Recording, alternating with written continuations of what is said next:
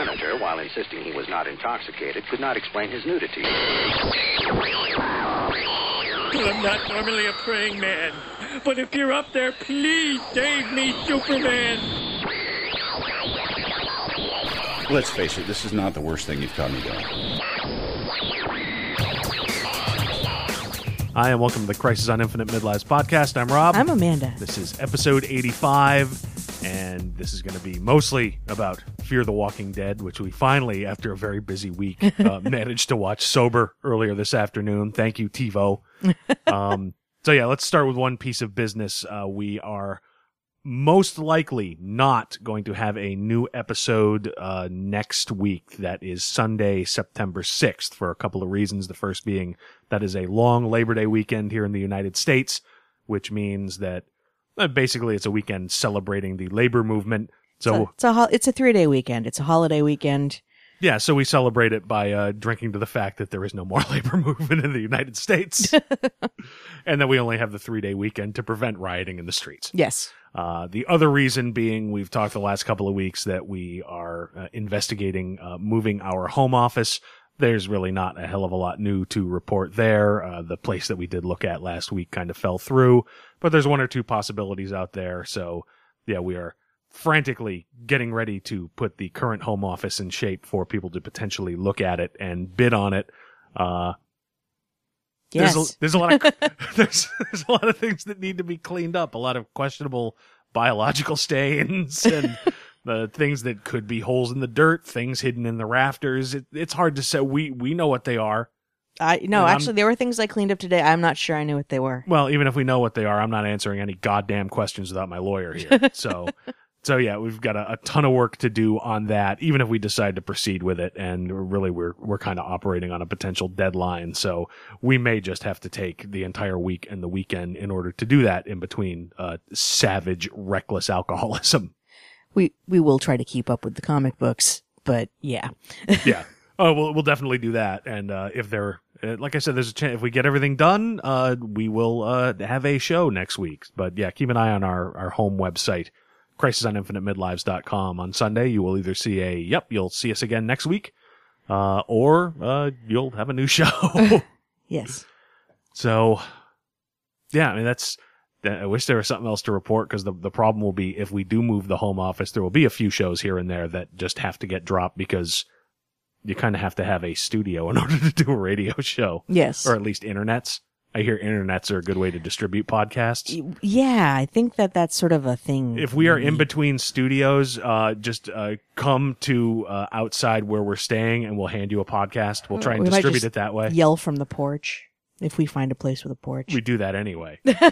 Porch, window, whatever. Just yeah, come outside the home office, and we will shriek the comics news at you. Among other things, things about Jesus. We'll just scream stuff out the window.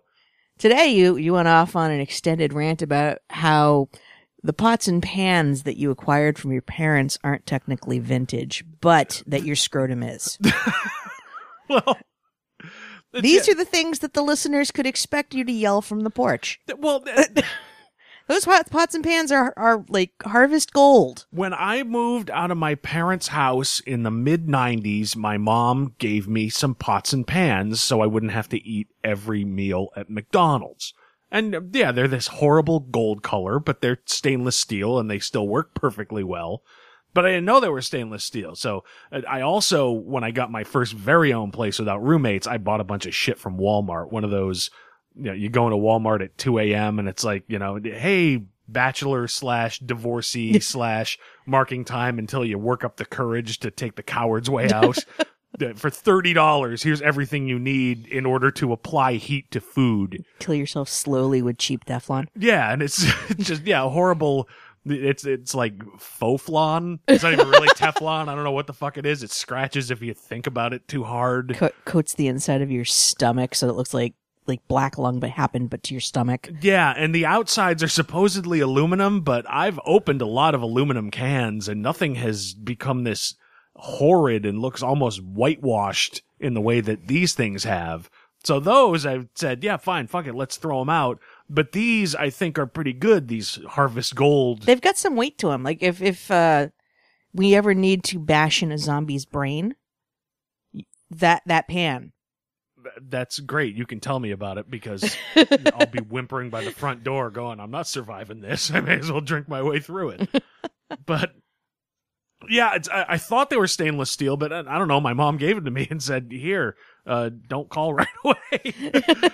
so yeah, you looked them up on the internet and it turns out, yeah, they're from the 1970s and they are in fact stainless steel. So they're good and they're worth keeping. And they've but got like a magnetic core, I guess, whatever that means. yeah, yeah. In in case my cheeseburger has like joint disorders, it'll really, it'll really loosen them up so it can kick ass like it's 19 again. will I- help with your hamburger's chi. oh God, please stop me from making the cheeseburger joke. it's too fucking late. It got out. Damn it. But Cheeseburger, cheeseburger. so, no fries, cheaps. We're gonna hork hork from the best. Fuck it. All right. but but yeah, you looked them up on the internet to see if they were any good, and you were the one who said, "Oh, you hipster douchebag! I'm finding these things on what was it on Etsy. Etsy, as as vintage cookware." I'm like, "It's not fucking vintage. It's old." My mom didn't give them to me because it's vintage. She gave them to me because she got better shit. And the joke was, yeah. Technically, in that case, you know, yeah, my scrotum's vintage, but hipsters aren't lining up to see if they can get their hands on it. You don't know that. There's a lot of weird people on the internet. There's a law about that, I There's believe. There's a lot of weird people in this neighborhood, but I don't think it's that's why we want to move for fuck's sake. it's true. So yeah, apparently I have vintage cookware. Go you. Which I've never, I've, I don't think I've used in ten years. It's just sort of a just in case. It's because it was buried in in back of a bunch of Teflon stuff from Walmart. No, it's because I never could cook worth a shit, and you could. So if I've had to provide myself for the last ten years, I go to the bar and order a cheeseburger. and I'm lazy because I I prefer the anodized stuff. You actually have to kind of pay attention with the stainless steel because, well, because it's not non-stick, so you have to pay attention so that things crust properly and you get like fond and stuff. I have and no idea what the fuck you're talking about. you uh, you this just could be the stroke. you apply extremely high heat. You put your cheeseburger in it, and when it stops sticking, flip it over. And when it stops sticking, you're done. And if you're too hungry to wait for that, you pour fucking oil into it. Done. What's yes. A, what's a fucking fond? It's the brown stuff that's stuck to the bottom of the pot that you use to make sauce. All right, thank you for clarifying. Stuck to the bottom of the pot because now it's the brown stuff. Fuck you. What are you putting in my? Ordering Domino's for the rest of my life. Well, there's that one time I made hummus and there was a June bug trapped in the food processor, but you didn't have to know about that.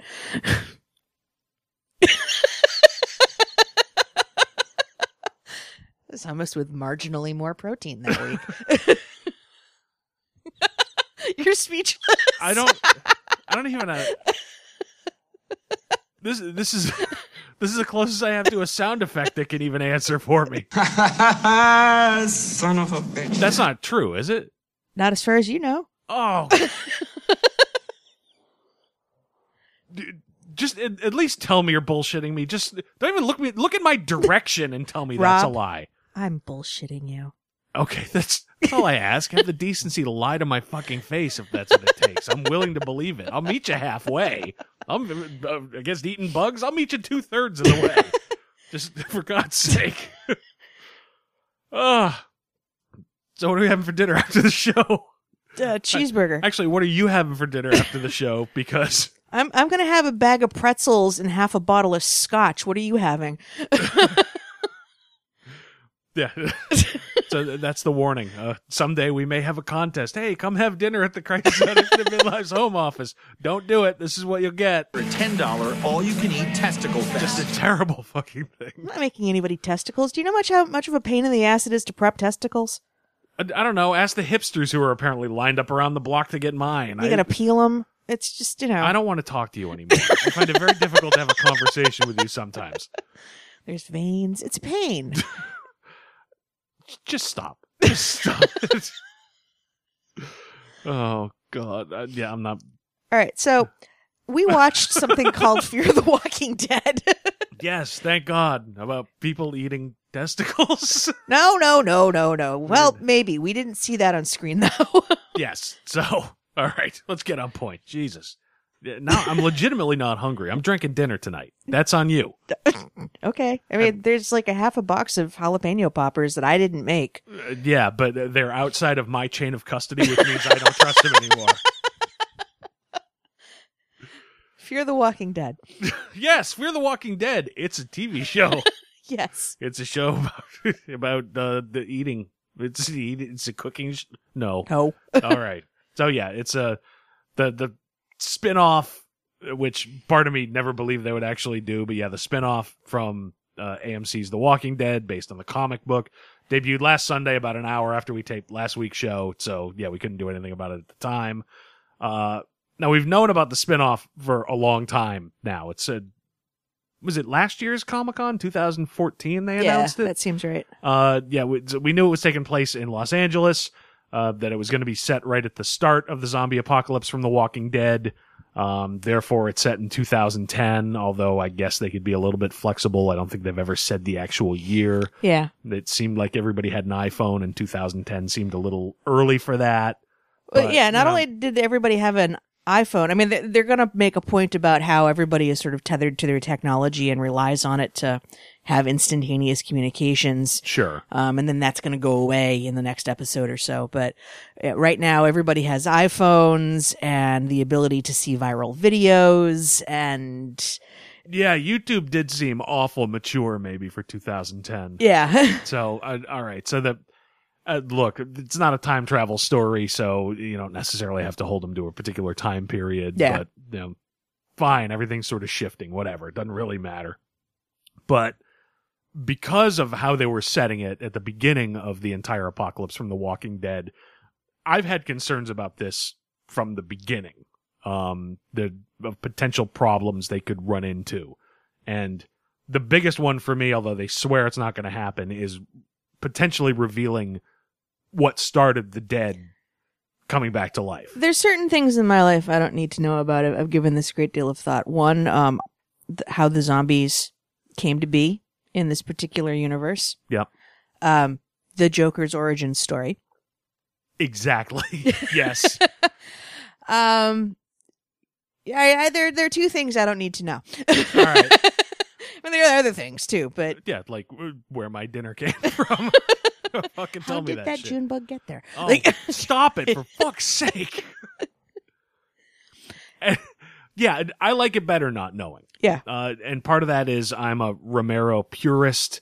And yeah, you could make the argument that, you know, oh, they kind of seriously hinted in Night of the Living Dead that the space probe from Venus brought something back. And it's, uh, yeah, it's, uh, they never specifically said that. It's always, the story is not about what caused this to happen. The Right. story in Romero and in The Walking Dead has always been, here is a thing that happened.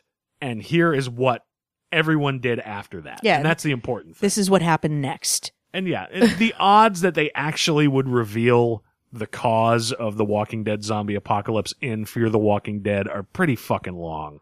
I mean, because uh, number one, Rick's group, you know, Rick was in a coma, but everybody in that group was alive for everything that, that is going to happen in Fear the Walking Dead. They didn't seem to know what happened from the news. They went to the fucking Center for Disease Control, Right. And they didn't know what caused it. But you know, I just realized that the zombie apocalypse is like an awful BuzzFeed headline. They rose from the dead. You'll never believe what happened next. Click. No, don't click. You're part of the fucking problem. Stop clicking that shit.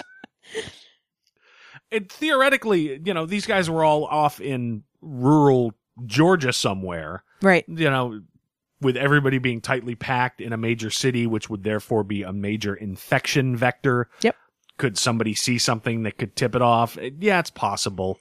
You know, only a goddamn dope would make such a big plot reveal Mm. part of the spin-off series as opposed to the main moneymaker. I mean, that'd be like showing that, showing how Fonzie figured out how to control the jukebox in like Mork and Mindy. It doesn't make a lot of sense to do it that way, but if the ratings slip on it, somebody's going to be tempted to do it just to. Yeah, just to that would that would be a back in. mistake. Yeah, so I'm I'm hoping that's the thing that does. I can't imagine they'd do it, but it's been one of the things from the beginning I've been concerned about. Don't tell me the cause. It doesn't matter. Yeah, and they also, you know, the the night that it started to happen, or it seems like it's been happening in five states at this point, slowly for a while, but you know, two days out or twenty four hours out from critical mass, you know, we have a, a young man who wakes up in a, a, church where a lot of people choose to shoot up and and pass out. Um, I guess this is a thing. Uh, yeah, go to the church down the street. There's a reason we're looking for a new home office. Um, but you know, he wakes up to what has been a bloodbath. So was there something in that particular strain of heroin? We don't know.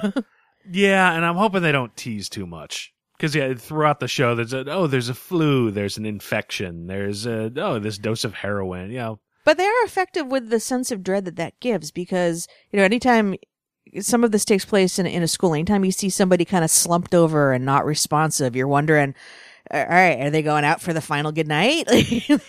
yeah. Well, I want to talk about some of the specifics Okay. of the episode. uh, I'm, I'm jumping around, so Yeah, because I'm, I'm still sort of in the place of okay, here are the things I was nervous about going into it. okay. Because uh, make no mistake, when we get to it, I, I- I don't think it was any better than okay.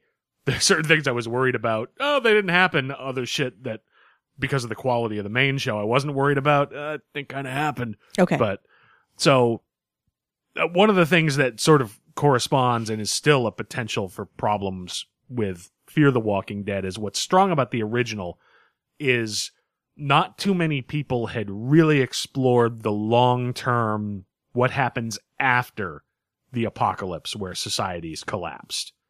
Because even in the Romero trilogy, you know, Night of the Living Dead is full on, it's happening now. Yep. Day of the Dead is, yeah, it's still happening. It's sort of Peter, but even Day of the Dead was like the one of the last government bastions of we have a base here and we're trying to figure something out. Right. You know, not very many people had explored what's the long term of if something like this happens and destroys society. Yeah. You know, it's 28 days later had a similar beginning to mm. uh, it had basically the same fucking beginning Yeah. as, as Walking Dead, but it's everything started once it's all over. And you didn't see that a whole lot because you know even 28 days later was a fast burn and if you ignore 28 weeks later, everything was starting to peter out within a couple months anyway. Right. But that wasn't technically a zombie story, but yeah, for all intents and purposes. It was. Yeah, it was. so, so yeah, I mean, but when it comes to, hey, we're seeing the apocalypse happen, that's kind of a dime a dozen. We've seen it over and over again. I'm not sure what new things Fear the Walking Dead could bring to the table besides budget and spreading it out over N hours as opposed to two. Yeah, I mean, it's it's in L.A. Okay, um, we're seeing things leading up to Zero Day. Okay, but do we need? Does this need to be a thing? Yeah, it's uh, I don't feel like it's particularly anything new in zombie genre. Yeah, the zombie genre. Yeah, Um yeah, the other problem is you can only hold up that novelty for so long. right. You know, yeah, right now it's oh, everything's just starting. Eventually that shit's going to be over and you're going to catch up with the beginning of The Walking Dead. And at that point, it's just this is The Walking Dead LA. Yeah, and and they seem like they're trying to address some other themes in terms of what it is to be a modern family and other things that affect the family and society and how are we dealing with those and oh now we've got zombies they Yeah. But even okay, even that I, I will jump ahead. One of the big things that the showrunners and everybody involved in Fear the Walking Dead has been saying is this is almost a story about a dysfunctional family first and a zombie apocalypse second. all right I mean, that's you you've heard those comments, right? I forget where I've read them. yeah but you could make the same argument about the walking dead You absolutely can. know, Lori was getting boned by Shane because she thought that Rick was dead. yeah, and then Rick wakes up and he she turns her back on Shane and she's pregnant with somebody's friggin' sprog and somehow Carl is Houdini and nothing, no no lock can hold him and he's a douche while he's at it. It's uh, But a- there are other dysfunctional families happening around there. There's Carol and Ed, and oh yeah, just just whimpering and tuning up. It's I mean it was it was functional for Ed, but Ed was a cock and deserved what he got. you know, even even Hershel and and company. I mean, he, he was in denial about the fact that his wife and their friends were actually dead, and they were storing zombies in the barn. That's dysfunctional. Yeah. Uh, you can argue this one is dysfunctional right out of the gate as opposed to dysfunction really happened once the As- world started to fall apart. yeah, but- dysfunctional. Um, as a, a victim of the zombie apocalypse, these guys are dysfunctional going into the zombie apocalypse. I guess. But if if you're talking about the pr- protagonists, you know, a dude whose best friend bangs his wife and everybody tries to pretend it's not happening or figure out that's that's about as dysfunctional in day-to-day society as you can get. Yeah, Shane. They they imply that Shane had been coveting Lori for a while. Yeah. And uh and at least in The Walking Dead there's only one Carl, but we'll talk about that in a fucking minute. yes. Um, so yeah, I mean, how you right now they've got the novelty that they can deal with on an infinite timeline. Yeah, they have to catch up with it. Right now, the world is starting to end. Eventually, the world has to end, Yes. and at that point, it's just The Walking Dead again. And the problem is, so far, these people they're not Rick and company. You know, The Walking Dead's built around characters, and while some have come and gone, there's been a core that have been really strong characters to begin with. And yeah, if you take those characters out, it's just another fucking zombie story, Right. which right now this kind of is. Yes. So, and and they're they're making implications about you know this sort of event causes fear and when people act out in fear that is what can lead to evil all right well we we already kind of had the message in the previous series that human beings can do just as much evil we've seen it over and over and over that they again. themselves are often more the monster than the monsters that they're trying to kill off. And here they're even being that much more heavy handed about it because Travis, the English teacher, is, is, um, essentially telling his kids out of the gate rather than leading them to any sense of understanding. It's man versus nature. Nature always wins. Thank God he was teaching Jack London, you know, so it fit in with the plot, huh? I mean, if he was teaching the, the yellow wallpaper, the yellow wallpaper always wins. yeah. You're gonna go crazy. If you stare at a corner long enough, you'll go nuts. Yeah. But how does that relate to The Walking Dead? It doesn't. It doesn't. It's not, not every coincidence in the world. What can I tell you? No. But all right. So, what did you think about the the episode in general? I, the best I I thought it was okay. There were some extreme flaws with how it was executed. I, I thought that it was it was nice to look at. The zombies were well executed.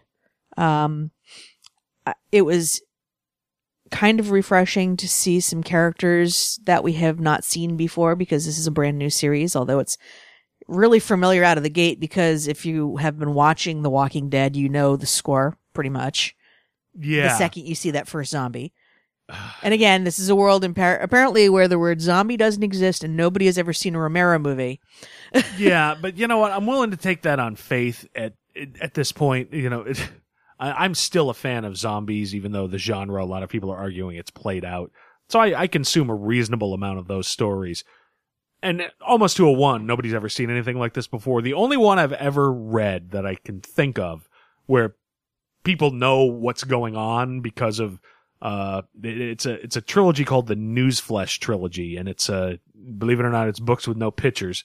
Sometimes I can read those. Ooh. but uh by Mira Grant. Uh it came out 2 or 3 years ago. And yeah the conceit is the books are taking place like 20 years after the zombie apocalypse where the infection is still out there and people can get hit. Yeah. but the initial apocalypse in quotes was knocked back because everybody said, "Oh shit, I've seen Dawn of the Dead. I know what this is, so I know what to do." Yeah. And because of it, almost every child born after the zombie apocalypse is named George or Georgette or Romero Nice. in honor of George Romero. And it's like, okay, this is kind of different, but that's the only one I can think of. So I Yeah. can, I'm willing to take on faith with almost all of these. It's like, what is happening? Cinema, horror cinema never advanced after 1967.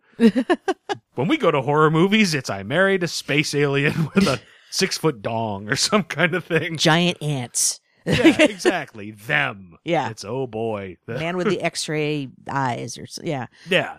So, So- I'm willing to accept that. so there's that going on. Okay, you know, out of the gate, expectations were challenged slightly because uh, the kid who OD'd on the heroin, who who woke up and saw his needle buddy. I don't know if they were actually like boyfriend girlfriend, but they definitely shot up together based on what he says later in the in the show. He finds her having uh, zombied out and is eating somebody's face Yeah. so you figure, oh well, all right, this this kid is gonna get eaten yes. because he does drugs. Therefore, um, he has done something evil, and horror movie rules are such that he should buy it. Horror movie rules are a problem that I had with this episode, but I will get to that in a few minutes. But he manages to escape right up until the point in time where he gets hit by the car. Okay. Now you would expect maybe he's dead, he's going to change, and then people will see. Nope, he goes to the hospital.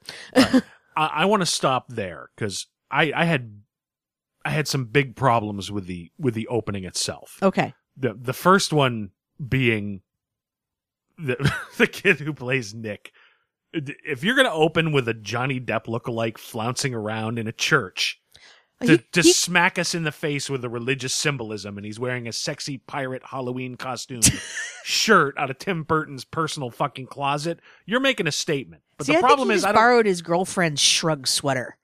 Like, I, I think he was just looking for something to wear, and he grabbed her sweater. Like, I, I think I have a sweater like that in my closet. sure, why not?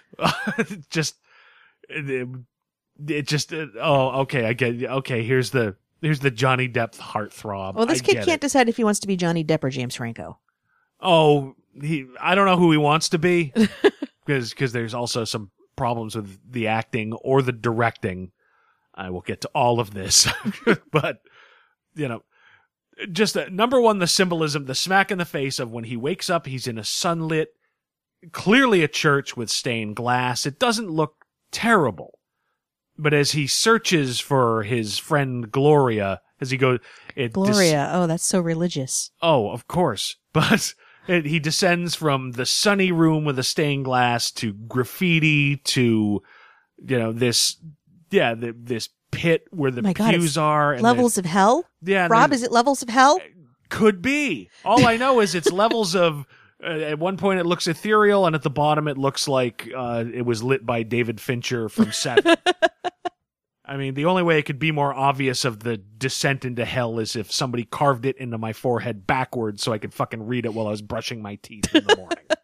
Me and Bizarro. But even without that, we spent seven minutes with this kid. And I'm not sure that we needed to because we know we're watching Fear the Walking Dead.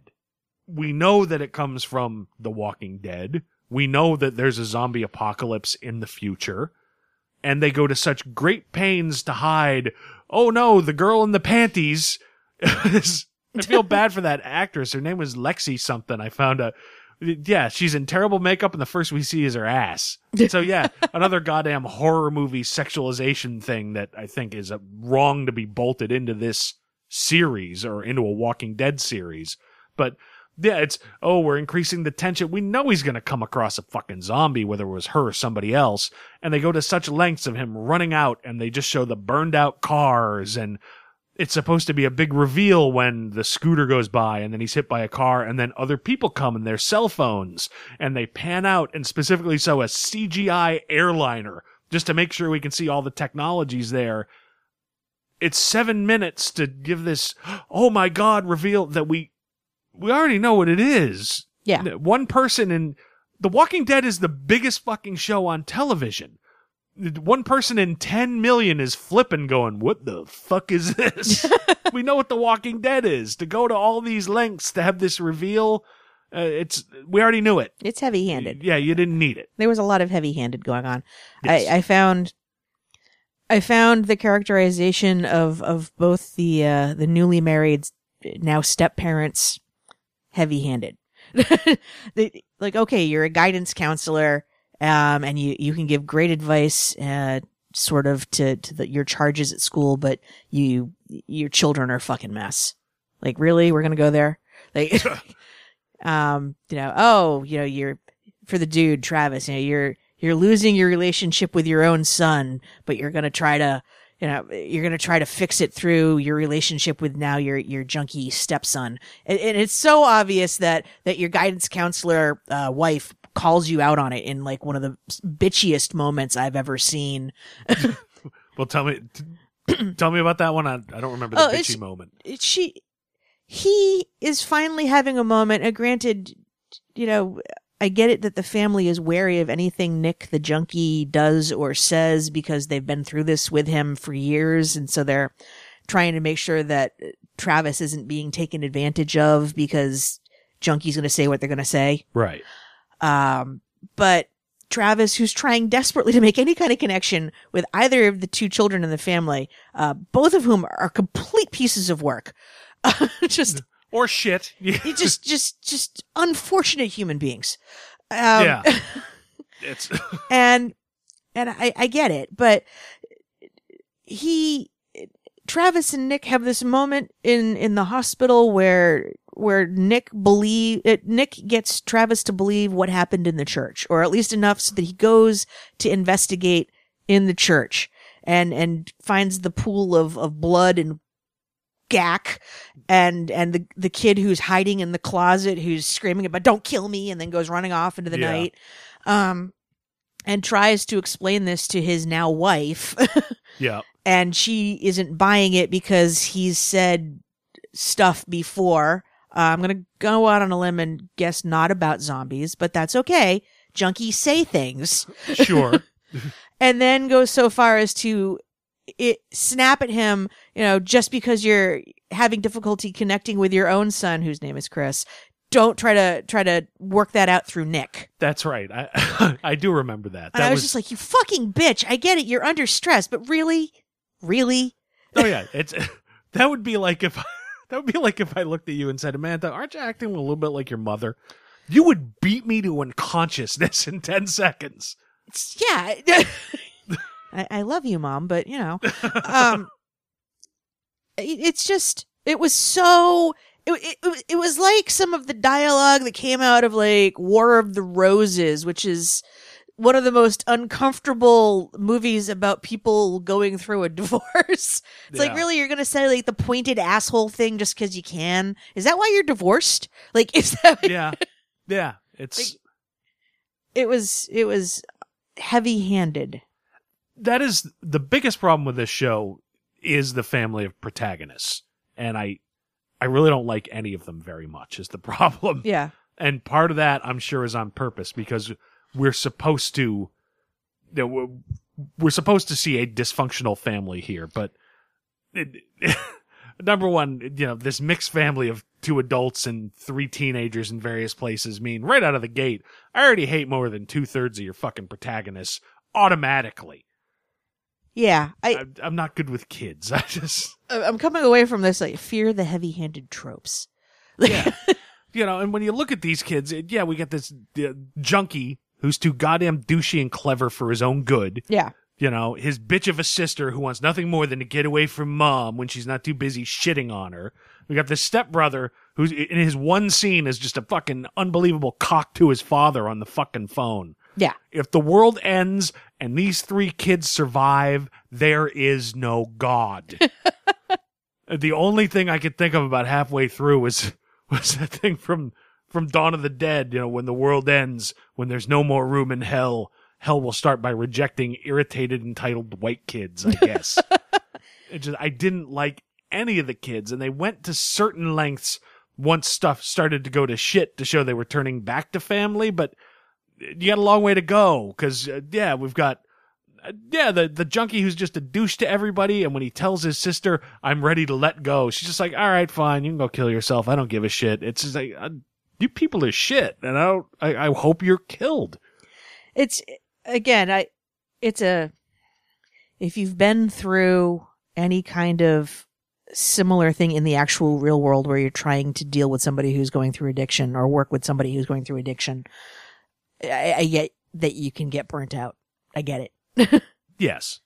Um, but there was just a level of just thinly written dialogue and and a lack of of character building. It's like they went straight to disaffected asshole Yeah. that was just not endearing. Like the, you're supposed to, in in a perfect world, actually be rooting for some of the characters, and mostly out of the gate, I was looking at this girl going, "Wow, okay, so you're going off to college soon." You know, zombie apocalypse notwithstanding, you've got a boyfriend. I'm kind of hoping he knocks you up because I'm hoping for the the pregnant zombie baby trope from from Day of the Dead or Dawn Yeah. of the Dead, rather. Yeah.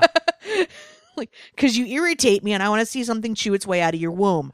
Yeah. She was, uh, her name was Alicia. She was fucking horrible. Yeah. Just self centered and irritating. She has this habit of clearly, whenever she thinks she's dropping a truth bomb on somebody, of twisting her face in this, like, what? Deal with it kind of fucking sneer. yeah, And it's the kind of fucking thing.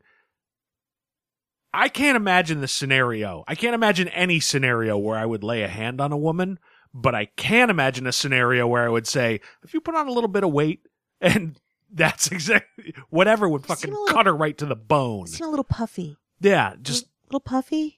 Yeah. maybe take a midol. and she clearly doesn't even. Yeah, the boyfriend is there. She doesn't give a tin shit about him. No, You know, she sneaks off to hang out with him in the stadium light fixture. And all she does is keep bitching about, I can't wait to get out of town. And when he says, you know, well, what about me? Say, oh, you can come to my school or otherwise, uh, maybe I'll drive to see you or it doesn't really, clearly well, doesn't really give a shit. No, here's here's a clear indication of of she doesn't really care. What does she do? She's on her phone texting. Where are you? I'm waiting. I'm leaving. Um, you're not gonna go to his house. You're not Yeah. gonna check his hangouts. Like what? Yeah, I mean, well, uh, let's be fair. or are you just too cool? Like you're the cool girlfriend who isn't gonna be clingy. Yeah, it's because by that point, nobody really knew the zombie apocalypse had started yet. But, I mean, clearly we're at least supposed to believe he got got.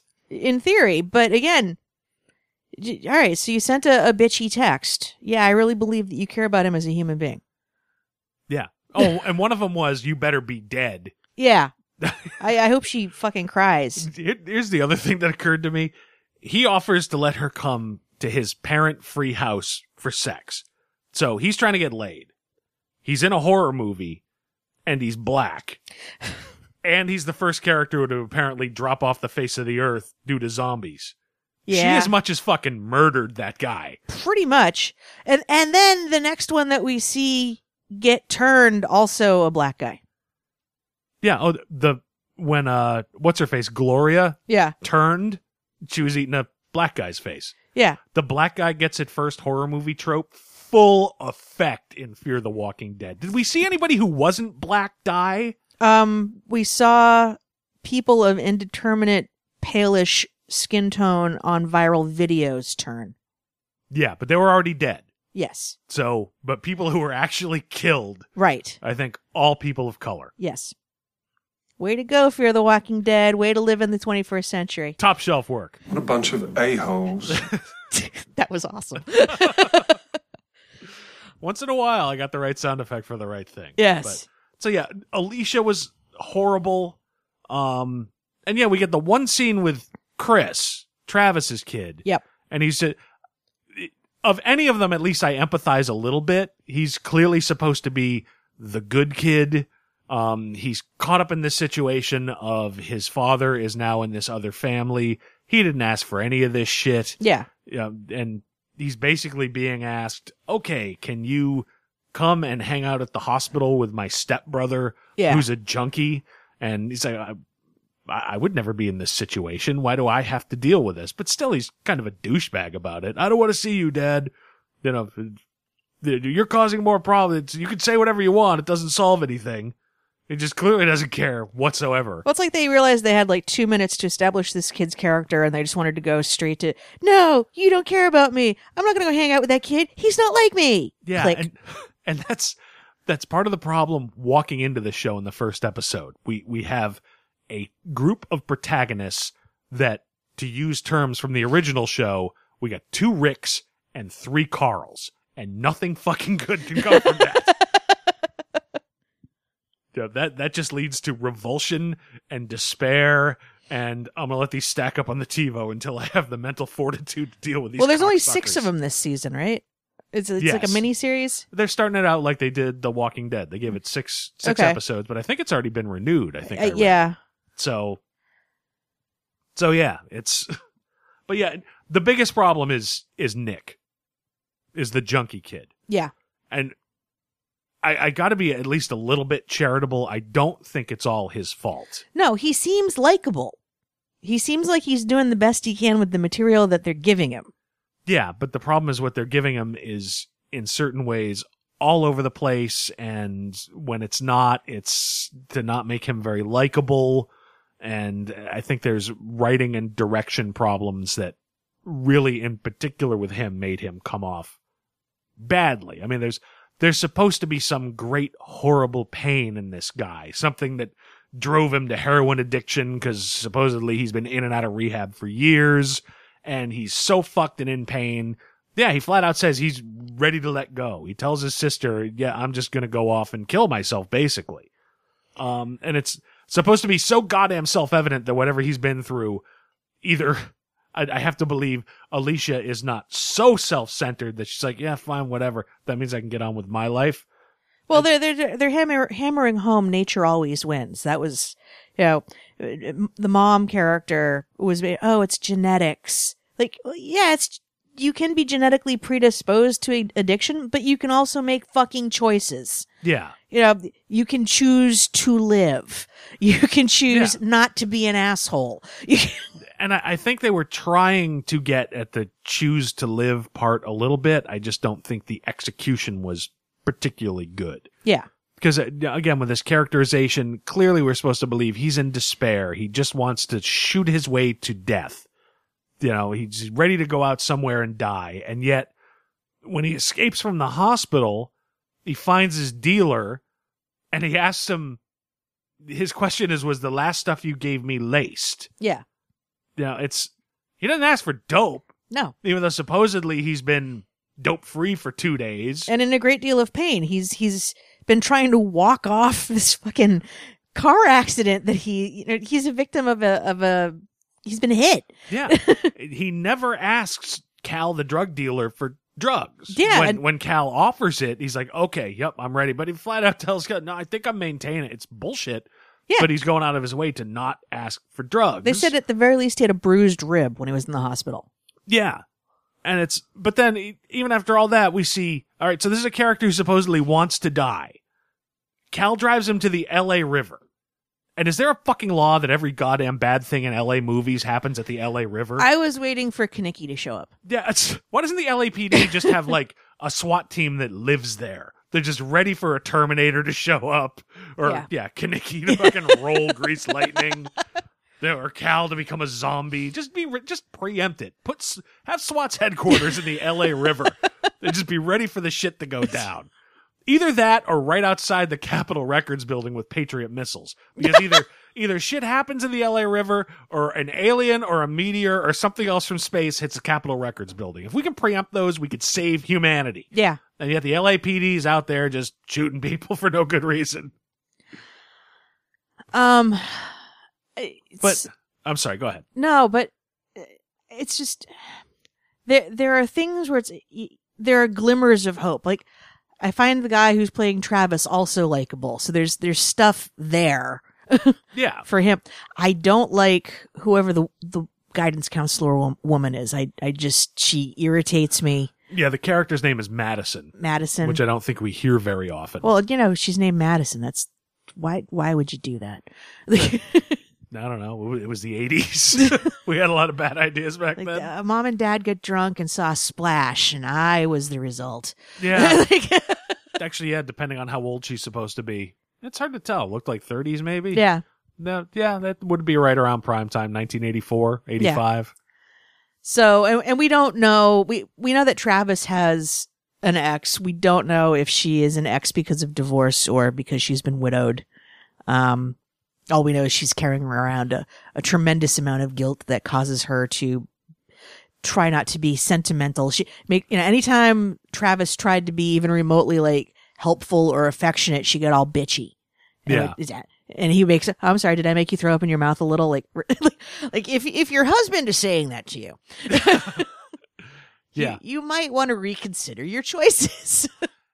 Yeah, it's uh I'm not entirely certain certain what the attraction is there between Yeah. the two of them. Yeah, I mean, she is emotionally somewhat distant and sort of hectoring toward Alicia and clearly has mothering instincts toward Nick, but but but also denigrating of Travis. Like even even in the initial scenes where he's in the process of trying to fix the uh the plumbing in the sink in the kitchen, she's all like, "We have a plumber. There's a thing on the fridge. You could. It's who the Foyers use." Yeah, but I can sort of foresee in the future. Uh, okay, she is at this point, given civilization, clearly the alpha, but yeah, the alpha in the relationship. But since Travis is the only one who knows how to do something concrete, and even that's just sort of a okay, look, I can half half as a plumbing job. yeah, You know, uh, that could create story tension, yeah, which is at least encouraging. Great, there's something they can do with this besides make me root for three teenagers to die screaming like pigs in a chute. I want him in my corner because I can also analyze Jack London, but I can't do plumbing. Yeah, and neither can I. That's why when the zombies come, I'm just going out for a walk. doot, doot, doot, doot, fresh meat, come get me. Had a whole quart of Jack Daniels, won't feel a thing. Jesus. So, I, I'm hoping that in in subsequent episodes they spend some time trying to flesh out characters so that we're getting told less about who they are and see them actually act and do things and and flesh themselves out that way.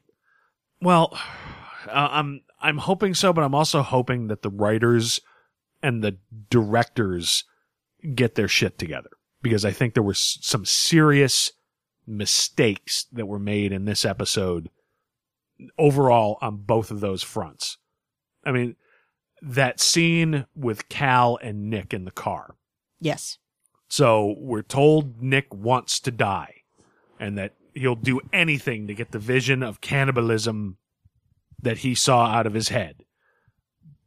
But he suddenly fights to survive. Now I can get that. That's a thing that makes sense, particularly with some of the themes that were talked about here of survival instinct. And th- that makes sense, but it was played so completely tone deaf and wrong Yeah. because that entire scene of Cal and Nick in the car was only put together to build up tension. Oh, that was the to build a fire moment. One of them's the dog, and the other is is the the um, logging dude out in the Yukon making poor choices. Which one was which? Oh, uh, it turns out that Nick is the dog. Um, you know, the the dog who's fo- loyally following his master, who's going to give him drugs because that's you know, the the dog follows um the human in to build a fire because eventually the human will build a fucking fire Yeah, see, I, I've not read that since fourth grade, so And that's the only reason the dog is putting up with this bullshit because the dog realizes over the course of the story, it's fucking cold. I can go home. yeah. But the human Okay. will build me a fucking fire. And that's, uh, that's worth it. I'm going to stick with. And then at the end, when the human turns on the dog because he needs the dog's warm flesh to thaw out his frostbitten hands, that's when instinct kicks in over conditioning. And he decides, no, fuck you. I really want to live. I'm out of here. okay. and I get that. The problem is, I think it was directed completely fucking wrong. Oh, absolutely.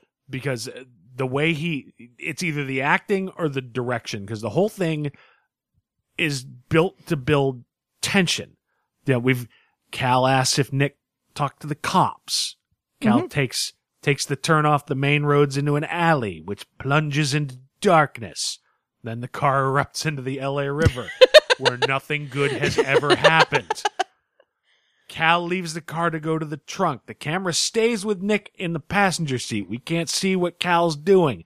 Cal opens the passenger door from outside and says, come on. This is all classic tension building. But the problem is it's tension building that is straight from the last 10 minutes of the Friends of Eddie Coyle.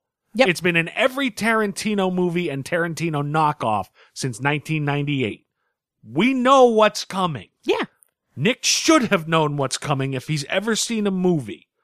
But we get no indication from the actor that he has a sense that he's in any danger. No, because Nick, Nick is following Cal like a dog. He's only with Cal because Cal says he's going to get him drugs. But that doesn't carry because he didn't ask Cal for drugs. No, but he asked him to help him take this out of his head.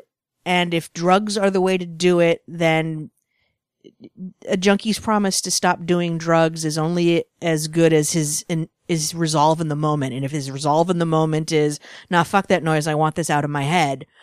Yeah, but even there, 15 minutes earlier, he said he was ready to die to do it. So his motivation is all over the map. Oh, follow the guy with the drugs. You didn't ask him for drugs. You know, you said you were ready to die, and yet I would will if if he had shown he understood what was happening and was okay with it, or that he understood that was happening and said, "Okay, I can finally be free." Yeah. And then at the last second, survival instinct kicks in. Yep. That would have had a hell of a lot more weight and would have been far truer to the character we'd been shown up to that point than just doop a doop a doop. I'm the fucking dog from To Build a Fire, which doesn't make any sense at all. Right. I feel like I feel like I want to give like Nick or or his writers an intervention. Dear Nick and the writers of Fear the Walking Dead, your choices that are negative have affected me in the following ways. One, I lost an hour and a half of my life to the show. Two, you are making really tropey choices in your writing, causing us to know out of out of the gate what's going to happen from one scene to the next often resulting in tension that is being built towards nothing. Three, I lost an hour and a half of my life to this show. I, that, that's the other thing. Uh, I would assume the writers in the writers' room and everything are in Los Angeles. Can't you get your hands on an actual junkie? Because I mean, everybody says it's a oh he must have been hallucinating. I've never done opiates, but I've never heard that heroin causes hallucination. I, I don't think heroin causes hallucination any more than heavy drinking causes you to see pink elephants. And believe me, that one I would fucking know. Just because it's in a movie that you saw somewhere doesn't make it true. So when everybody said, "Oh, you must have been hallucinating from the drugs," it's like that right out of the gate. It's like, can't you get an actual junkie? I don't know. One somebody- time I drank so much that I thought I saw cameras that weren't actually there. That wasn't booze. That was fatigue hysteria. You'd been up for over 30 hours. That's a good point. So once you got an hour's sleep, you were fine. That's true. Oh, lizard brain. Always there for me. But it's, uh, yeah, the, the characterization, Nick's characterization didn't make constant sense across the board. If he really wanted to die, he should have pushed Cal's buttons.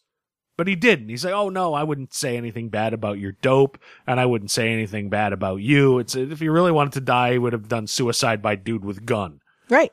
You know, if Nick really wanted to know if his last dose was laced, you know, you could hold out for the tox screen. You know, why, you know, you're already sitting there. It took a, what seemed like a day and a half to get in touch with Cal anyway. Right. You know, if he really wanted to get some dope, he would have fucking asked for it. We're getting about four different motivations for Nick here. You know, like truth. He wants truth. He wants dope. He wants to be dead. And he says one thing and he does another. It's fucking messy. Yeah.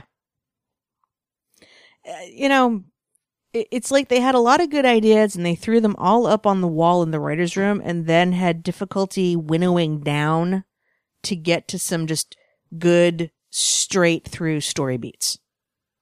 Well, it's they're trying to lay a, a lot of groundwork. You got right now at least five, potentially six main characters if uh, Travis's ex-wife uh, continues on. I didn't get a lot of sense of character from her, so I'm sort of guessing. I don't think we're going to see a lot of her, but they they're already showing in the previews for next week. There's going to be at least two other new characters because Travis and company find themselves in with a shopkeeper.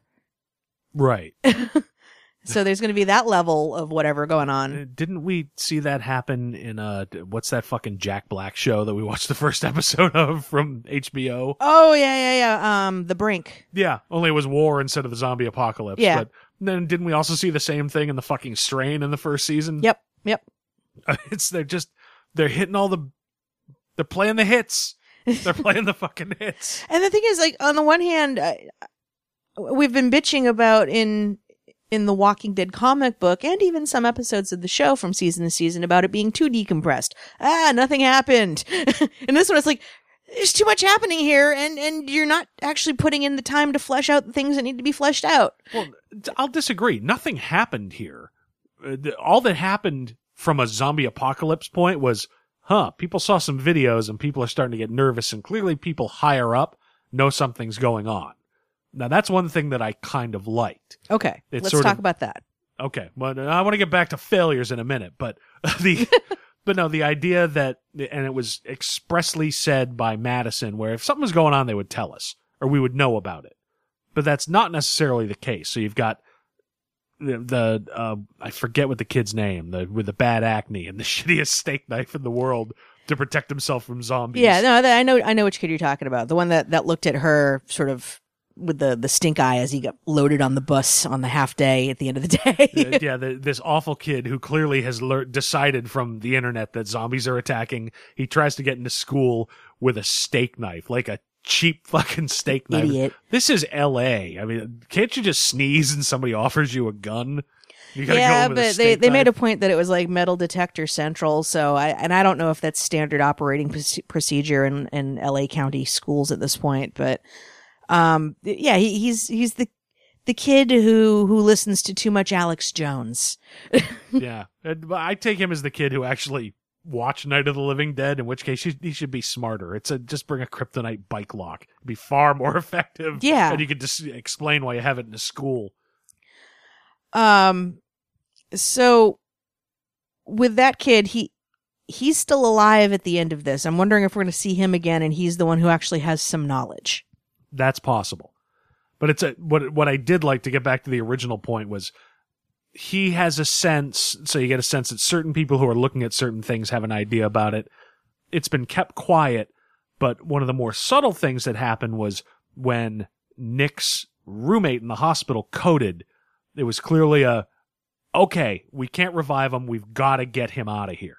Mm-hmm. So clearly at least at the hospital level there's an understanding when people die something has to be done something's wrong Yeah, get him And- down to the furnace immediately. yeah so and yeah when this video goes and the principal the, the weird freaky principal who listens into people on the intercoms Oh, and yeah, I'm sorry. Um, if the teachers union finds out about that, you're done. yeah You're done. just, But- just don't do, don't do the observations. It'll be like any other year. There are too many staff. We tried to evaluate you. Eh, and that's how you get tenure.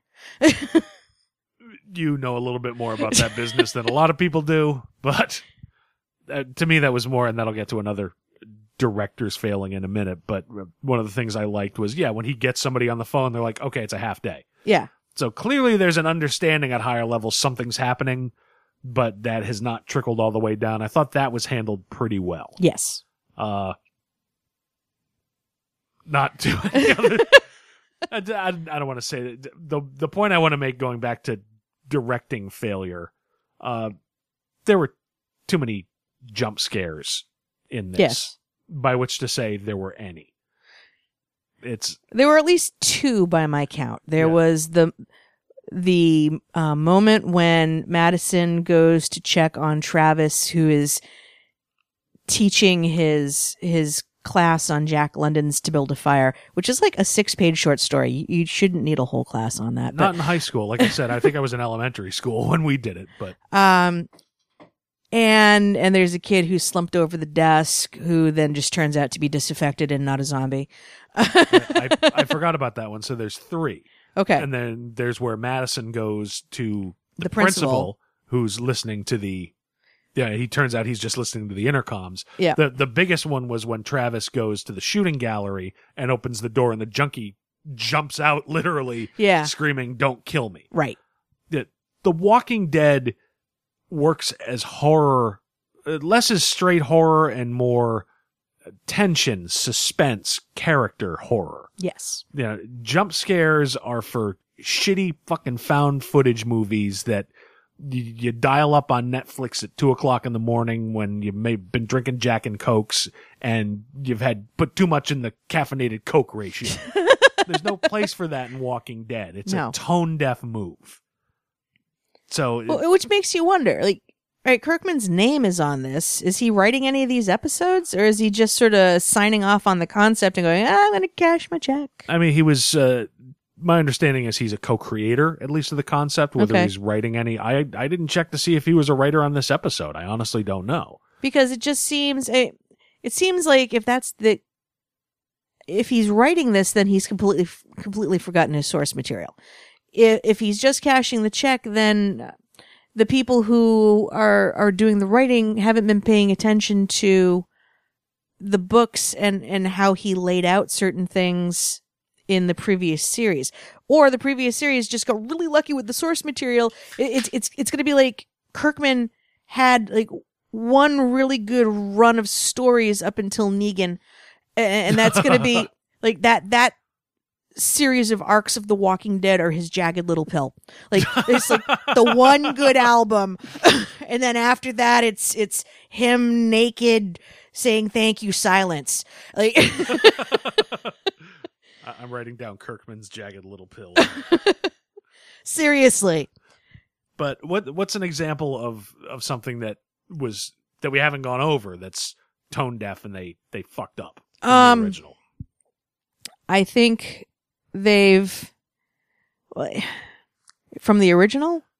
from the from the original uh, uh, comics or because the the the one other thing I can think of Yeah, is okay, Travis believes Nick. He believes Nick at least up to the point where he's willing to go to this horrible neighborhood where drugs and crime are happening. He goes in, he survives the jump scare. yeah, He finds a fresh liquid puddle of blood and goop. and in my mind, I'm just like AIDS, AIDS, AIDS, AIDS, AIDS, pool of Yeah. AIDS, AIDS. It's but it doesn't occur to him to call the cops to investigate it. Wash his hands. I mean, the- even if you're worried about being impl- go to a payphone. There are still payphone payphones in Los Angeles. I fucking googled it. Or I bet you know he has a cell phone. Yeah, but if he wants to remain anonymous, he can go to a payphone. There's things Yeah. he could do. He doesn't call the cops. He goes to Madison, says, "I believe him. I found a giant puddle of blood," and she's like, "Man, yeah, junkies say things." and of course, crimes happen there. I, I, a, I, I, I had difficulty believing. Well, no, you know what? You make a good point because his his comments to her after they get the brush off from the nurse in the hospital when Nick goes missing, and, and she's like, you know, well, it's not my problem. We have bigger issues here at the hospital. Call the police. yeah, Um, and and Travis is all like, Madison, you have to call the police. Call the police. yeah. Call the police. It's like, nah.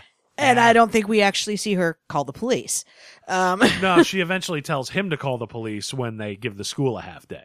right. When she realizes, okay, there's something serious going on. But do we see And- him call the police? yes, we do. Okay. I, I might have just been like rage seething at I mean, it's a half a second. She says, "Call the police." He takes his phone out and presses and walks off camera. So, but yeah, Okay. we do see it. but you know, I I'm I believed it would be reasonable, although not rational, at that time of night to go to that place and, and the, the church and and look for evidence of of what Nick was was talking about. Not rational, but I I can understand. Again, he's trying to make a connection with with the children in this family. Yeah, and the one thing that even remotely saved that for me was, and this is back in the early days of The Walking Dead, where, uh, I believe it was, uh, oh Christ, why can't I remember the name of the character? He's going to be a big one in this. Uh, Lenny James plays him. Um, yeah, that guy. Shit. We really do like the show and watch it. I just can't. drawing a blank. I'm on my third beer. It's been a very hard weekend, but it- but it's the rule right in the first episode was presented that uh yeah they mostly come out at night. right. It was remembering that that made me able to accept that. Okay, you've You've got one or two zombies working in this huge shooting gallery full of 20, 30 people. Yeah. Okay, if they mostly come out at night, maybe they all left to go Eat. eat something. and that's why you're not walking into fucking Hershel's barn, I guess. which is what it should have been. yeah. Um. And I'd, I'd love to talk to one of the writers. Did, did you remember that? Or did you just sort of assume that the zombies would not be there for some reason? Because reasons, and this we, this guy has a contract. We can't kill him yet. Yeah, but also, you know, looking on that now, like, okay, I can I can rationalize for why he goes in there, even though it was stupid. But it still breaks. It still gets into one of those horror movie things that they're kind of like flagging you with, like, don't go in there. Yeah. oh, he went in there. Like, oh, he went in there. the only place to say things like that in The Walking Dead are if the last word can be Carl. don't go in there, Carl. Yeah. Don't go outside, Carl. Don't eat that pudding, Carl. Put down the gun, Carl. Shut the fuck up, Carl. So yeah, that that was a thing that it felt like uh, you're right. It, it hadn't occurred to me that don't go in there horror movie trope. Yeah. Yeah, there were far too many just cheap horror movie tropes in. in It's this. like they watched Scream, wrote down all of the rules, yeah and then said, okay, here's how we're going to structure Act One. yeah it's it was in a lot of ways really disappointing. And the other thing that occurred to me, there there were some things I liked. I've already mentioned one of them. I'll get to that. But one thing that occurred to me was this is shaping up to be the first half of Stephen King's The Stand. Yeah. You know, they, they talk about it like it's an illness. They call it a flu. I got my flu shot. Um, there were rumors that are starting go, to go around that people are going to react to that will get some people killed. There's going to be a lack of information. Mm-hmm. Press and communication will break down. Yep. We've already seen in scenes from upcoming episodes, we're going to see a military strongman saying, okay, my unit is going to go do this. And they'll probably run into others and fight it out. And it, which is fine. If you're going to ape a story, you can do worse than the stand, but it means I've seen it. I just realized something though. If if we're going off the the theory that they're just going to follow the rules of a horror movie, which Scream at least tried to fight against, but that that's why Drew Barrymore dies in scene one because when you watch a horror movie, you know you meet the pretty girl and and she's going to be your protagonist. She's the last girl. That's she's- the that's yeah. the trope. Nick is the last boy. Oh Christ, I hope not. No, but seriously, he's he's against all odds so far managed to live, and he's he's the first character we saw. yeah. I mean, all right. So let's talk about God, things that means Rick's the last boy. don't don't rule it out. he's Yeah. he's got an ironclad enough contract. He never has to go do the Talking Dead with Hardwick. and Rick and Nick rhyme. Fuck you. now you've convinced me. God damn it. it's there were things that worked in this, and one of the things that did work was certain. You know, if we're talking about horror movie tropes, a couple of them they managed to subvert for me. Okay. Like the minute Nick started saying, "Oh, I'm in four point restraints. Can somebody untie me?" I'm like, he, "He's what's going to happen is either he's dead, which would have been fine, or a zombie's going to come in. He's going to be unable to defend himself until his mom or Travis comes in and stops the zombie and says, "I believe you, son." And then they free him, and then they hug and. And they didn't do that. It's a, he managed to get himself out before there was trouble. So at least one horror movie thing, yeah, they managed to to subvert. Okay. Uh, I did. I like the idea that the first zombies we're totally aware of that ha- uh, that are in Los Angeles are wandering and coming out of drug districts Mm-hmm. because, yeah, some pale dude stum- stumbling down the street, you know, with dead eyes in those neighborhoods wouldn't necessarily attract attention right away. Could get a foothold. Well, it also gets into the the theory that, or, or the the idea that's been floated in some articles about the show, leading up to the show and after, um, that everything bad that happens to society comes out of L.A. So if it's supposed to be this metaphor of, well, of course it's going to come out of the druggy areas or the you know, insert like type of socioeconomic area or Yeah, I could sort of see that. Except, how many Michael Bay movies do we see him actually blow up New York? Yeah, I mean they they didn't like blatantly set it in West Hollywood, but you know, Yeah, that's one of the things I've actually heard. After this pilot episode, they've moved production up to Vancouver, like every other TV show in the world. yeah. So at least this one, we saw the LA River. yeah, the next one will just be gray block. Just like every other episode of the X Files. Yeah. And everything that isn't Law and Order. Um, I, you know, there's a certain part of me, as, as much as we're tearing this apart, there was a certain part of me that enjoyed kind of just watching it and turning my brain off because since everything was so familiar, either because they beat tropes into the ground or these are the zombies that we've gotten to know from The Walking Dead, so we, we know what's going to happen. I just kind of went, I went for the ride, and maybe that was lazy of me. Well, ultimately, it it is genre fiction. Look, we watched The Strain. yeah.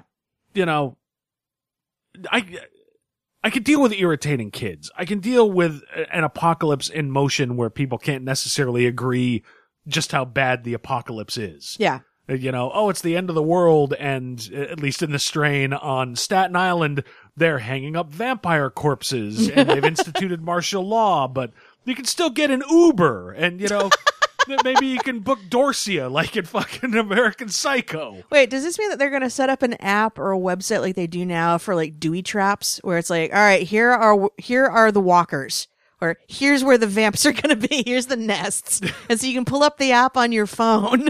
It's you would be able to, except apparently they're going to be somewhat realistic as to how ultimately fragile communication Yeah. is.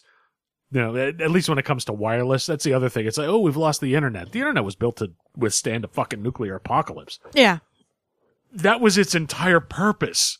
If you wiped out cent- the central part of America, you could still route. it's a good point. Hence the term router.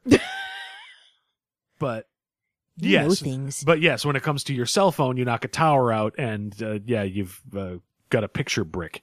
good point. but I forgot the point. I got all into my head about ARPANET. Um, I was talking about how it would be cool if we had an app that showed you where there Oh. were nests of vampires. yeah, no, they, they probably should, and they should at least come up with that for the strain, where they clearly have. Yeah, with the strain, they had to decide. Oh, we'll get a hacker to take the. Jesus Christ! I'll watch a show where it's like, oh, we hired a hacker to destroy the internet. Again, the ARPANET that was meant to withstand. the yeah, uh, the girl with the nice rack. Yeah, she she bar- she broke it with her laptop. And her friends, there's a shadowy net of friends. you need a big fucking net of friends to take down the internet. But so I'll, I'll watch that, and that doesn't make a lick of fucking sense. I, I'm hoping this. That's the. I like The Walking Dead strongly enough. Right now, I'm not really encouraged. This is going to be anything on that level. I'll take it as a more intelligent version of the strain Okay. you know, if they can keep there, these are the rules of the apocalypse and this is the time frame that's going on, that I'd be fine with. You know, if I can deal with with Eph and his jackhole fucking son played by two different actors, Zach, Yeah. both of whom I'd like to get both actors in a room and grab hold of one's right ear and the other's left ear and crack them together until they fucking stop sneering at me. Well, the first one wasn't that bad. The first one you just kind of felt bad for. The the new one just oh that one I want to put in a room with Alicia and they can just have a sneer off until one finally beats the other to death. Zach is the many faces of Carl. And they're doing it with different actors as opposed to just Chandler Riggs getting older and becoming more mature. It's you know we hey had Zach, Hail Hydra. yeah we had don't leave the house. Zach. That was the first one, Yeah. and now it's you know douchebag. I'ma eat all 112 ounces of pudding, Carl. Yeah, and uh, next year they'll get some other uh, actor to be badass Carl as, as Zach. You know, I can put up with that in the strain. I can I can put up with a certain amount of dumb. The ugly truth is this is a genre show. I like genre entertainment. Do I like better genre entertainment than this? Yeah, sure. I certainly in my life have like dumber. I'm going to keep watching it. A single episode, particularly a pilot episode, is not a great way to judge any show. Yeah. You know, look at your favorite show. Look at the pilot. It's not the same show by season three. It's generally not. No. Yeah. Now, The Walking Dead had one of the strongest pilots I've ever seen. Any pilot that has the balls to show you a upstanding Gary Cooper looking man in a police uniform blowing a little blonde girl's head off with a Colt Python revolver. That's a show that's like, we know what we are. And this is what it is. Yeah. You gonna come with us or not? That was a great pilot. This one was okay. Yeah. Having having the the twenty something um, blonde zombie less effective. Yeah.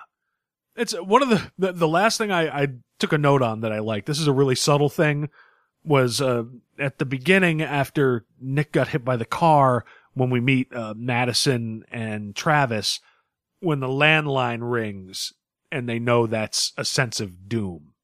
Yeah. Th- that is so, number one, so goddamn 21st century. But number two, it's, it, I would love that trope to take over for the old trope of phone rings at 3 a.m. Hello? Do you know what time it is? Who is this? Oh my God, what? Because realistically, if you're under 55 and your landline rings, that shit ain't good news. Right. Because that's a number you give to assholes. Yeah, that's that's for debt collectors and telemarketers and Yeah. my mother. And that's not true. She has my cell phone number. And Um, see, even my parents know enough to call my cell phone. yeah, no, she calls my cell phone. But my my point being that yeah, it, it was a week triple. I needed something. That's all right. but the, the point is that yeah, if you're under 55 and and your your landline rings, it's usually the police doing a 911 call because some old dude got lost or Yeah. um or they're letting you know that uh, there's going to be a snow emergency. That that's most of how our landlines go. yeah. So it's, I thought that was uh, a nice subtle thing that even that it took me a second. It's like answer the fucking. Oh yeah, that's a landline. Shit, that's a problem. Yeah, I, I don't even leave the ringer on on my landline. If you're calling my landline, I, I, I'm assuming I don't want to talk to you, and you're going to voicemail. yeah. So it's a, let that trope take over. Yeah. Uh, This is the first time I've seen that. It's like, yeah, I like it. Okay, let's move that one up the fucking list. Yeah. But, but yeah, I mean, beyond that, yeah, I mean, right now, based on what I've seen, if it can be a smarter strain, won't even make me stop watching the strain. Just be, be smarter than that and know when to quit. Because if it goes long enough that it reaches, okay, now we've reached the beginning of The Walking Dead, you're just, you're the, the Walking Dead West. the Walking Dead LA. And fucking ask CSI how that shit worked out. Yeah, because then I start worrying that we're going to have like Great Lakes Walking Dead, you know, or Squirrel Carl. it's not a terrible title. Write that one down. But I would love the Great, Walking Lakes- Dead Initiative. You know, West Coast Walking Dead. So yeah, it's a. I was hoping for more from it, but then again, you know, you hear hey a spin off of The Walking Dead, it's really what the fuck are you gonna do with it that's better than what you've been doing? Particularly the last couple seasons, where with Scott Gimple running it, it really feels like it's hit its stride. yeah. So it's okay. I was hoping for better than okay. I'll take okay for right now. It was okay. But but yeah, it's, it's stop with the fucking cheap horror movie shit. Yes, you're We- better than that. We expect more from The Walking Dead than that. yes. All right, how are we doing on time? Oh, we're at like 118. All right, want to talk a couple comics? Yes. All right, which one do you want to start with? Uh, let's start with Star Wars Lando. All right, this has been a fun series. Yes. Yes, Lando number three, written by Charles Soule, uh, art by Alex Maleev. So, yes, uh, Lando has stolen Emperor Palpatine's yacht, as he was hired to do, but it's Lando. So this deal's getting worse all the fucking time. It's this is just such a fun book. Yeah, it's a, you know, basically if the the sort of plot summary, they're on the Emperor's yacht. There's a contingent of Imperial Guard there. Lando's got a few compatriots, one of which is Lobot, Lobot has seen better days. He needs to get to a Bacta tank so that his implants don't take over his personality. They've got a couple fighters fighting against the Imperial Guards. Meantime, there's a bounty hunter who's been presented with a hunter killer ship and a droid that can track the yacht. The droid might actually be able to help him. But but he's he's removed the droid's head from its body. Yeah, if he allows it to function for long enough to do it.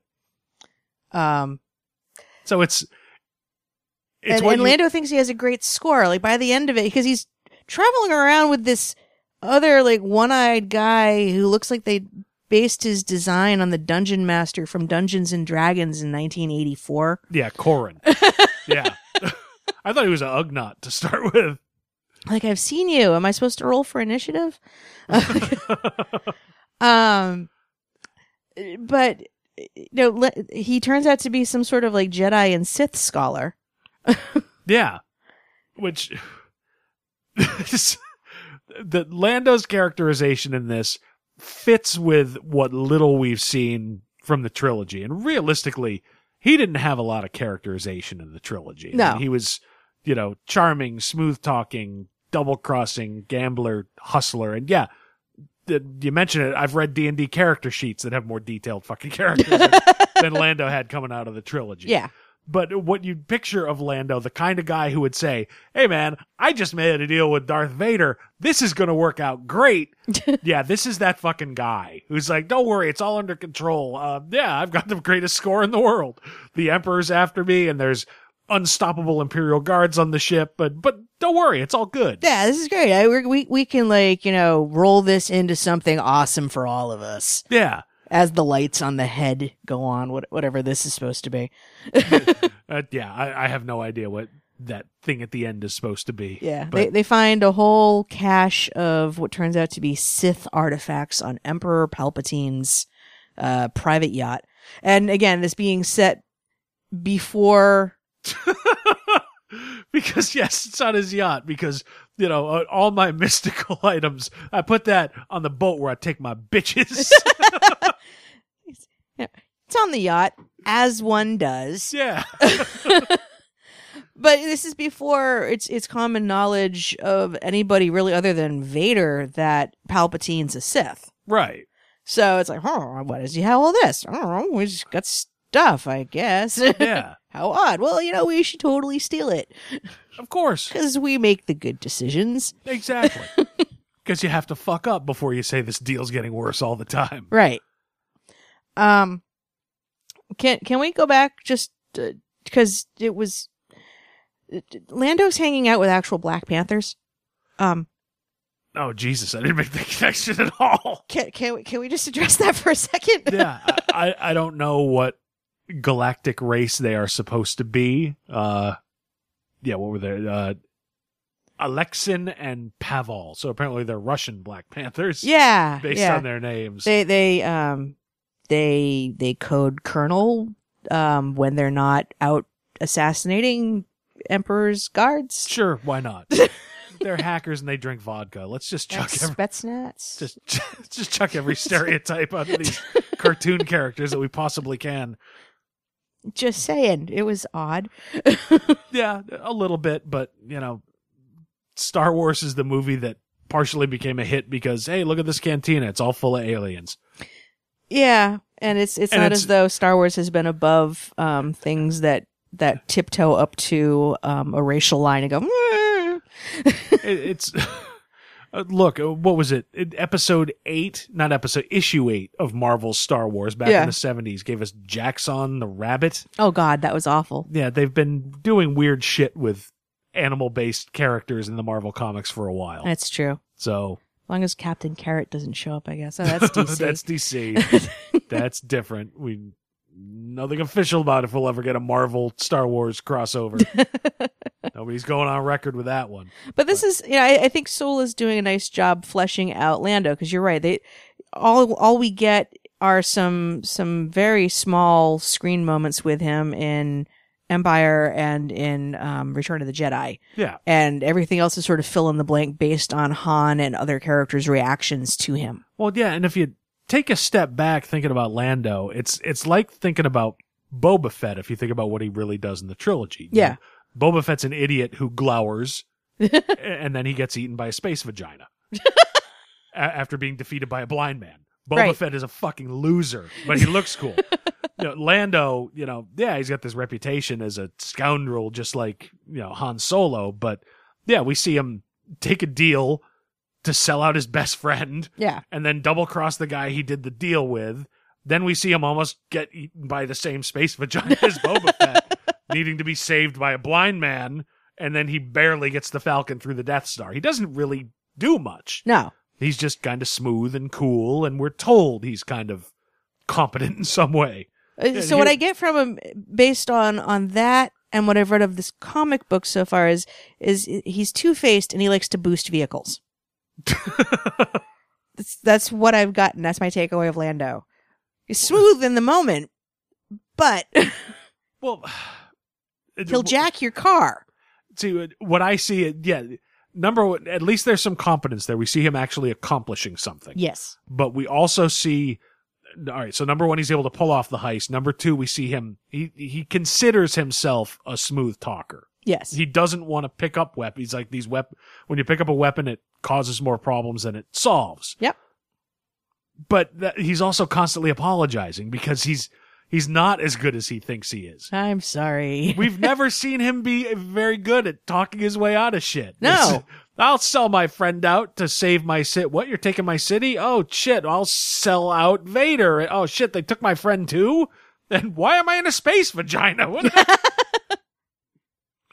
so it's it, it fills out the characterization that we've seen, as limited as it is, but it's also very true to it. yes. So it shows he's got some competence. There is some cool there, but yeah, he's not quite as good as he really thinks he is. The, the other thing I like when when Empire came out in 1980, Lobot was one of the action figures everybody had to get. Yep. Again, just like Boba Fett, we didn't know anything about him. he just looked cool. He looked cool because he does does nothing in the he, he gets a wireless signal in the movie and grabs a couple Bespin guards. I don't think he even says a word no. but it's everybody thought he was cool because he looked cool. And so I'm guessing Soule might be part of our generation because he's trying very hard to give some characterization to Lobot and explain how that thing around his head, not, if not how it actually works, at least some of how it works with him Mhm. and the, the relationship between that and him. And so it's, it's kind of cool to see, okay, somebody's given some thought to what this is. yeah. So it's a I, I enjoyed that. There's not been a huge amount of it, particularly not in this issue, but it, it's cool to see. Yeah. No, I I think that this series is is an unexpected delight. Yeah, it's Soule's a good writer. There's almost nothing he's written that I haven't uh, at least gotten some kind of kick out of. Yeah. Yeah, and he's he's setting up a, a classic protagonist antagonist. The the the bounty hunter Chanath Cha, or however you Yep. pronounce it, clearly a man of action who Mhm. is like, nope, this is the thing you have to do. There is no win or lose. There is only complete the mission or don't complete the mission. I am a doer versus Lando, who is all mouth and tries to talk his way through situations and not have to actually do anything. Yeah. So, I mean, and this takes place between Star Wars and Empire, right? I think so, yeah. So the the trick here that Soule need to be able to pull off, in theory, by the end of the run for for Lando, would be how he cross crosses paths with Vader, and gets involved in that Yeah, in a satisfying way. yeah, because this is one. Yeah, I want to say that's the right setting on it. I missed the first issue of this, so I I could be wrong about how the timing is. I, I'm pretty sure that that's okay, yeah. So, uh, yeah, I'm looking forward to s- seeing where this continues to go. Some of- some of the books have started off really strong and then kind of petered. This one, so far, so good. yeah, and can I just say, if you had asked me who would be a good artist to do a Lando Calrissian book, Oh yeah, Alex Maleev would not have been on the list at all. Just given sort of Lando's bright, smooth talking, you know, I would have thought like a, a Humberto Ramos or somebody, you know, almost make it cartoony because he's you know, trying scams and stuff, and he's always been of almost anybody in Star Wars one of the most lighthearted characters. It seems Yeah. sometimes, but yeah, Malik, he draws a great likeness of Billy Dee Williams.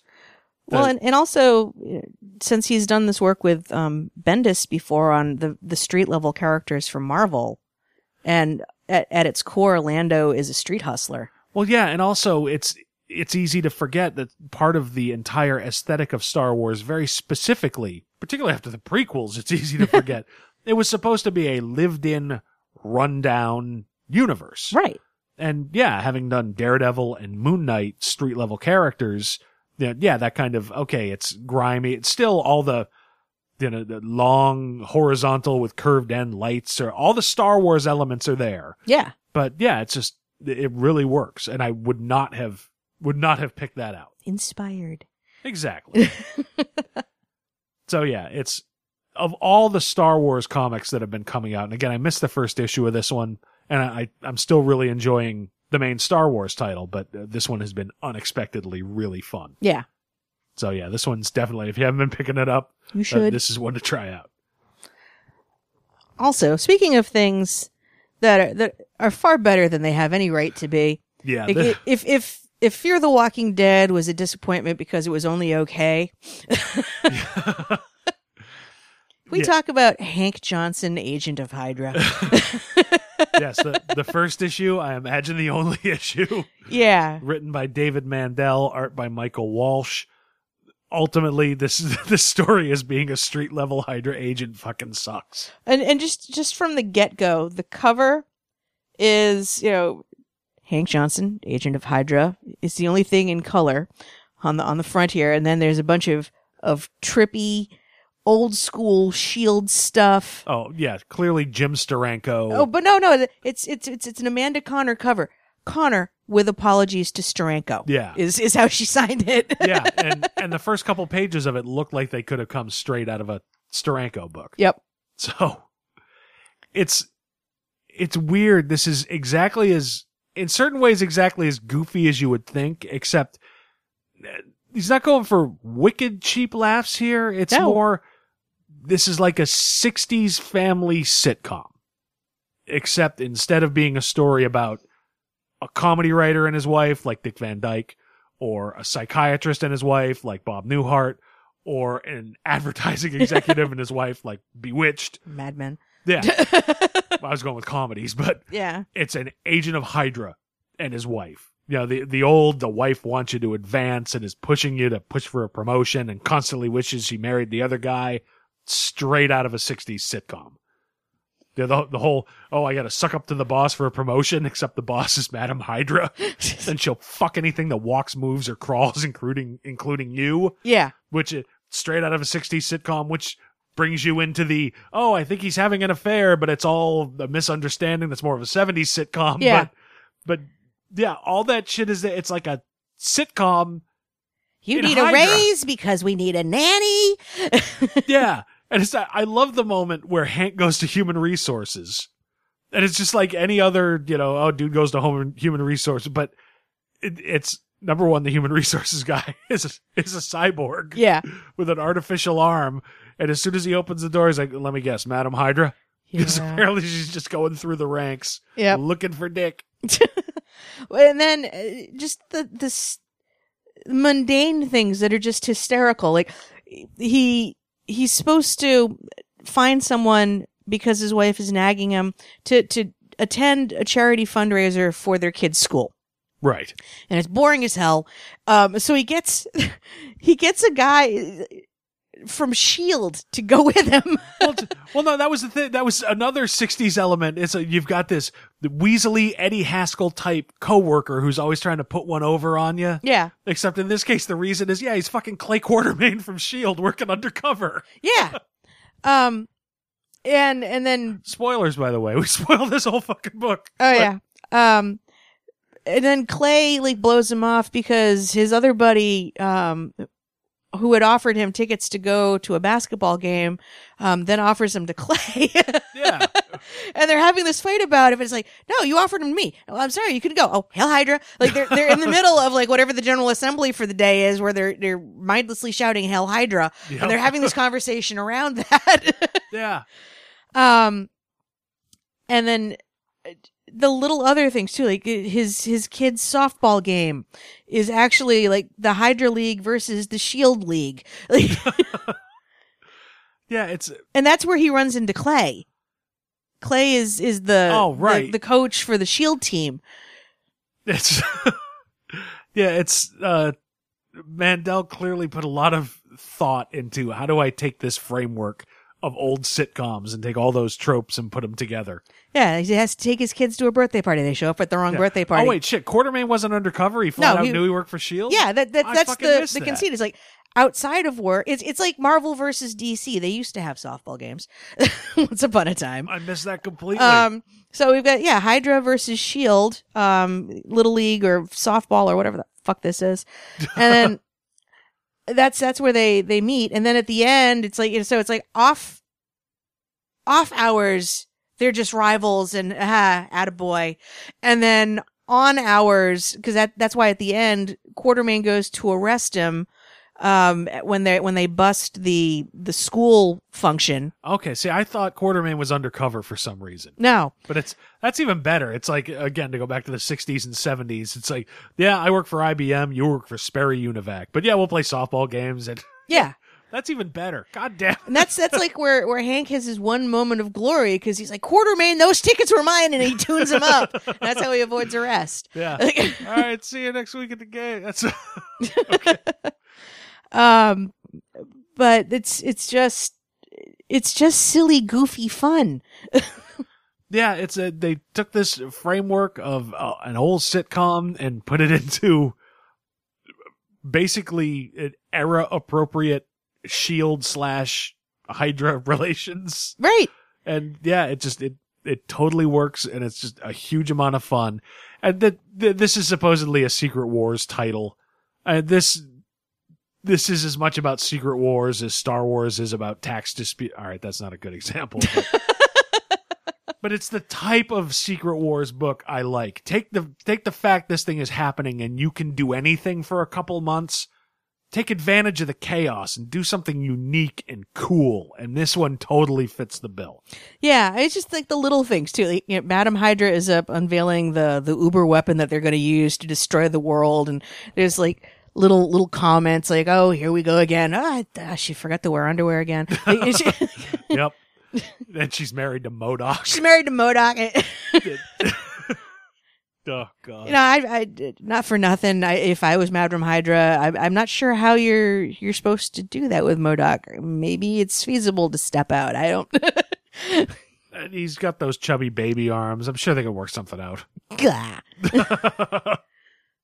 It's like a baby's fist. Ew. I'm terrible. Junebug. Oh, great. uh, You just want to suck the joy out of everything. Yeah, Anyway. I'm a ruiner. but But yeah, the the the callback to the the 60s 70s style art where Avengers assemble where they're coming in on the Hydra assembly at the end. and, right. Um, those are my playoff tickets.